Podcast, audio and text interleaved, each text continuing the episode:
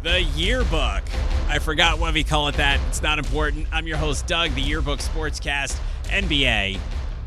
Who didn't see the early elimination of the LA Clippers coming 11 months ago?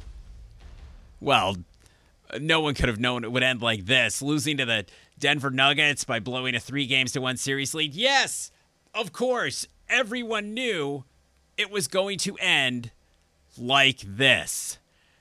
The Clippers are one of the most woebegone teams in all of North American sports, not an overstatement. For a long time, the Clippers were just really bad, but at times they would hire a really good coach like Larry Brown and or have really good players like Bill Walton, Norm Nixon, Danny Manning, Mark Jackson, Elton Brand, or Chris Paul, but it always turned out the same.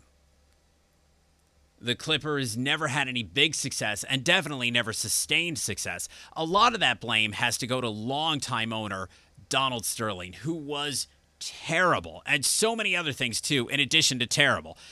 But six years ago, Steve Ballmer bought the Clippers and brought a new attitude, new spending, new logos, and created an entirely new program.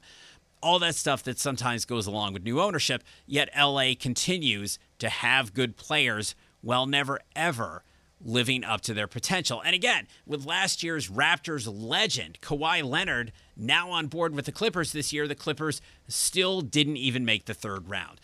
Don't misread that.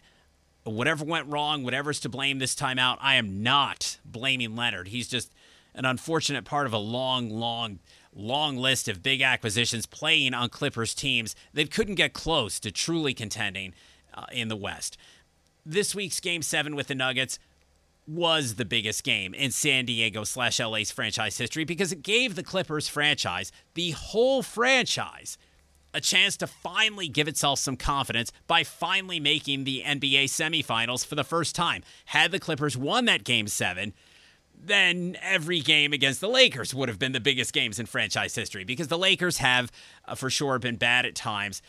But for the most part, as far as wins and losses are concerned, everything always works out for the Lakers, while nothing ever works out for the Clippers. For the Clippers, that's a lot of biggest games in franchise history in a very short amount of time, but like the front end of one and one free throws, the Clippers didn't even get past the first hurdle. Again, in the endless debate over what to debate about next, we are not getting into a debate about whether this year's baseball statistics should count. Of course they should.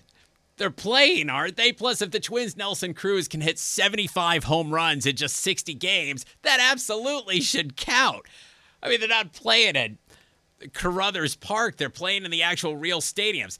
Uh, in fact, the only season we currently would think about discounting is college football. Every league is missing players. The National Women's Soccer League, as we like to point out, was missing a whole team, but college football is missing like a third of its big time teams. Even now that the Big Ten is back in, uh, things have changed. The Big Ten is back in. So now almost every power team will be playing, but the jury's still out on uh, college football. First, you don't know me. But I promise I do love the college football, and I have been watching it. And this is not a comment from someone who likes college football as much as the next guy. No, I actually love it. I I now officially love summer only because summer has become one big countdown to the start of college football. But I'm really concerned this year about safety. Football takes a lot away from you as it is under normal circumstances. I don't want a bunch of players and coaches fighting for a conference championship season and then 10 years from now like 40% of them have enlarged hearts or something or recurring symptoms. I definitely don't know we don't know yet about the long term effects of COVID 19, if there are any. And I'm afraid of fans watching and then forgetting about 2020's 9 in 1 season and forgetting about all the players and coaches who in 2030 are still ill from that forgotten 2020 9 and 1 season. I absolutely hope that scenario does not happen, but I'm concerned about it. I also don't want football or anything else to fan out the pandemic and further delay the restart of real life and an actual real college football season. A fall would have sucked without college football, but spring or winter would have been a whole lot better with it. As far as how real this season is, uh, the Pac 12 conference is still out for now. For now. And the upset specialists in the Mountain West Conference and the MAC are also allegedly staying out. So that's a lot of teams that the power schools don't have to play. For a lot of teams, this is the perfect setup. Just play the conference games, no need to worry about any upsets, and leave out the little guys. Perfect. But that is not reality. NFL, I still think the Browns' Myles Garrett uh, should have been suspended for part of this season, too.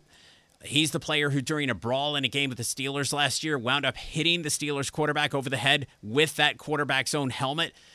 Uh, this is certainly very possible that there is uh, something unreported that's that's gone unreported that we're missing. So if we're missing something here, we apologize. But Garrett basically swung a club at point blank range at a player who was wearing no protection. Garrett was suspended for the rest of 2019, but again, Garrett could have killed an opponent. Back to college football, Eastern Kentucky quarterback Kaymen Cureton gets into the Colonel's loss at West Virginia Saturday and got his name mentioned on TV. Unmentioned was that name is the same last name as former Detroit Piston Earl Cureton. Yes, he is Kaymen's cousin. Also unmentioned was the name of the late Tony Gwynn. Baseball, the Padres, Tony Gwynn, that bat that's in your closet, Tony Gwynn, Kaymen Cureton's uncle. The Stars are in the Stanley Cup Finals. What is this, 1991? 1991 Stanley Cup Finals burn. And with the Stars playing the light, hey, both those things are in the sky, Stars and Lightning. With the Stars playing the Lightning in the Cup Finals, we have Stars goalie Ben Bishop facing his former team, the Lightning, for all the marbles. And we have Tampa Bay's Pat Maroon playing in his second consecutive cup final with his second consecutive Schenn brother on his second consecutive different team.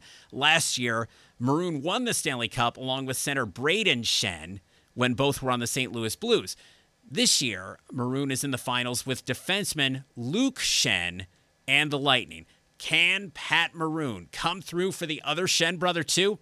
Uh, St. Louis's Brayden Schenn didn't make the finals this time, obviously, but he did win it all last year, and he's 3 and 0 head to head against his brother Luke over the last two seasons. Is this finally Luke's turn? Will the Stanley Cup be returning to wherever Brayden brought it in Saskatoon, Saskatchewan last summer? By the way, saying this is 1991 is way too strong because this Stars team was the number three seed overall in the West, not the underdog to end all underdogs.